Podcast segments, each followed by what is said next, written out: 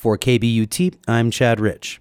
A unique clause in the town of Crested Butte's charter requires the mayor to win with at least 50% of the total vote.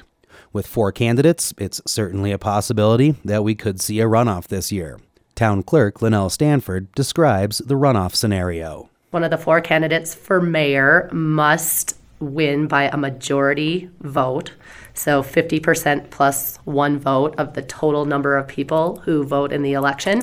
And if none of the candidates are able to gain that number, the top two will be in a runoff election. If there is a runoff, the newly elected council will select one member of the council to temporarily sit in the mayor's seat and run the meetings. There will be six voting council members until the mayor is seated. Stanford says this unique clause has been in the books since Crested Butte's beginnings. Our founding fathers put it in our charter, which is akin to our Constitution.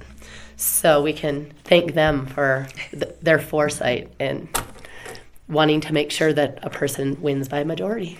With the election quickly approaching, officials recommend that ballots be dropped off and not mailed at this point. Drop off locations are at the Queen of All Saints Parish Hall in Crested Butte and at the Blackstock Building in Gunnison.